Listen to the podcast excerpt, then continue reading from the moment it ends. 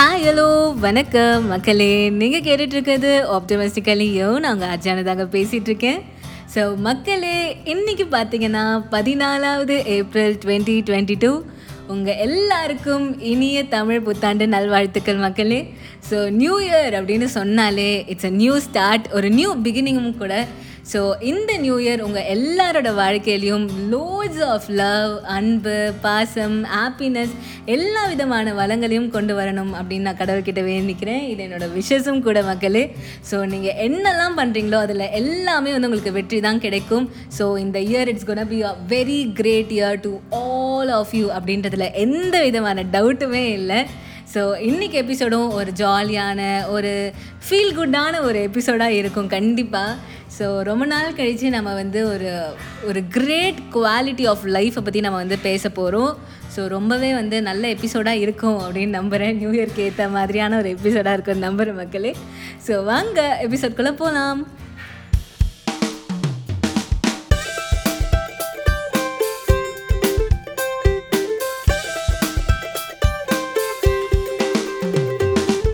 So மக்களே, நாம் இப்போது கதைக்குள்ளே போக போகிறோம். It's the story time.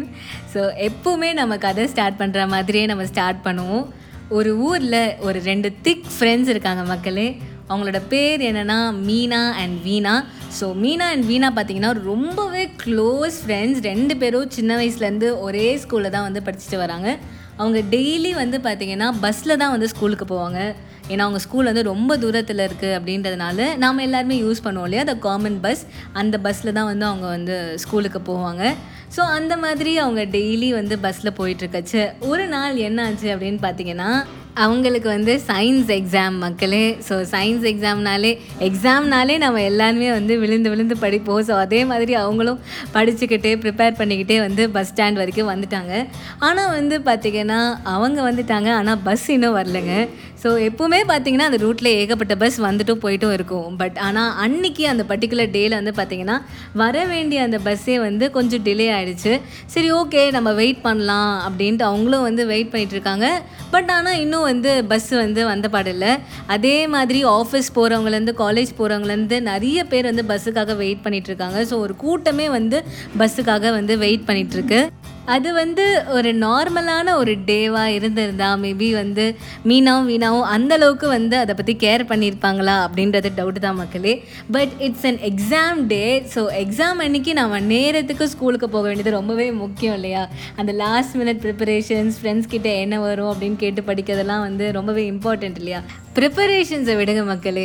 எக்ஸாமுக்கே வந்து நம்ம டைமுக்கு போனால் தானே எக்ஸாம் ஆளுக்குள்ளே விடுவாங்க. ஸோ இந்த 2 பசங்களுக்கும் என்ன பண்ணுறதுனே தெரில. ஏன்னா அவங்களுக்கு ஆட்டோ பிடிச்சி போகிற அளவுக்கு அவங்கக்கிட்ட வந்து காசும் இல்லை. சரி வீட்டுக்கு ஃபோன் பண்ணி இந்த மாதிரி பஸ்ஸு டிலே ஆகிடுச்சு அப்படின்னு இன்ஃபார்ம் பண்ணலாமா, இல்லை என்ன பண்ணுறது அப்படின்னு அவங்க டிஸ்கஸ் பண்ணிகிட்ருக்காங்க. ஸோ அவங்களுக்கு உண்மையாலே வந்து they are helpless at that situation. என்ன பண்ணுறது அப்படின்னு அவங்களுக்கு தெரியல. ஸோ அந்த மாதிரியான ஒரு சிச்சுவேஷனில் தெய்வம் மாதிரி ஒருத்தங்க ஹெல்ப் பண்ணுறதுக்கு வராங்க மக்களே. அவங்க யார் அப்படின்னு கேட்டிங்கன்னா ஒரு 70 வயசு பாட்டி. அவங்க வந்து அந்த பஸ் ஸ்டாண்டுக்கு பக்கத்தில் பூ விற்றுட்ருக்காங்க. அவங்க வந்து இந்த 2 பொண்ணுங்களையும் மீனாவையும் வீணாவையும் கூப்பிட்டு என்னம்மா என்ன பிரச்சனை, ஏம்மா இப்படி பதட்டத்தோடு இருக்கீங்க அப்படின்னு சொல்லி கூப்பிட்டு விசாரிக்கிறாங்க மக்களே. கூப்பிட்டு விசாரித்தோடனே நம்ம பசங்களும் வந்து இந்த மாதிரி பாட்டி ஸ்கூலுக்கு லேட் ஆகுது, பஸ் இன்னும் வரல, இன்றைக்கி எக்ஸாம் வேறு அப்படின்னு சொல்கிறாங்க. சொன்ன உடனே அந்த பாட்டி எதை பற்றியும் யோசிக்காமல் அவங்களோட சுருக்கு பையிலேருந்து அவங்க வச்சுருக்க காசுலேருந்து 50 ரூபாவை எடுத்து அந்த பசங்கக்கிட்ட கொடுக்குறாங்க.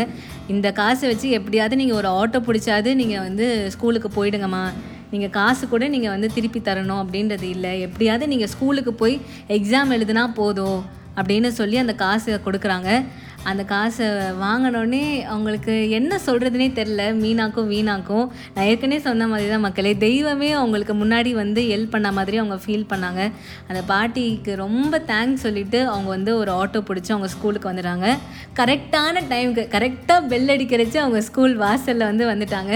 எக்ஸாம் ஹால்குள்ளேயும் வந்து என்டர் ஆகிட்டாங்க. எக்ஸாமும் வந்து ஈஸியாக இருந்துச்சு. அவங்க சூப்பராக வந்து எக்ஸாமை வந்து பண்ணாங்க.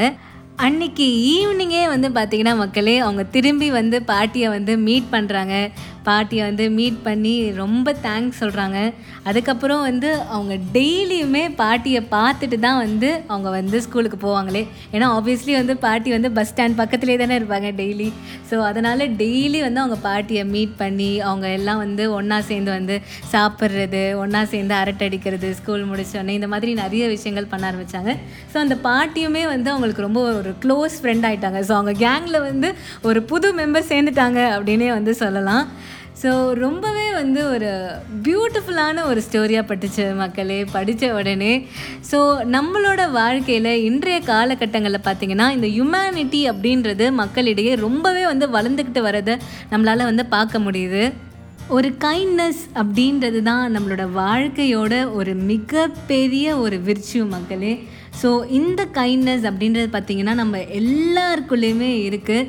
அது வந்து டெய்லி வந்து வளர்ந்துக்கிட்டே இருக்குது அந்த பண்பு அப்படின்னே வந்து நம்ம சொல்லணும். உதவி செய்கிறது அப்படின்றது ரொம்ப பெரிய விஷயம் மக்களே. ஆனால் அதுவும் வந்து அந்த உதவியிலேயே அந்த டைம்லி ஹெல்ப் அப்படின்ற ஒரு விஷயம் இருக்கு இல்லையா, அது வந்து மிகப்பெரிய ஒரு விஷயம். இதை தான் திருவள்ளுவர் பல வருஷங்களுக்கு முன்னாடியே வந்து சொல்லியிருக்காரு. காலத்தினார் செய்த நன்றி சிறிதெனினும் ஞாலத்தின் மான பெரிதுன்ட்டு.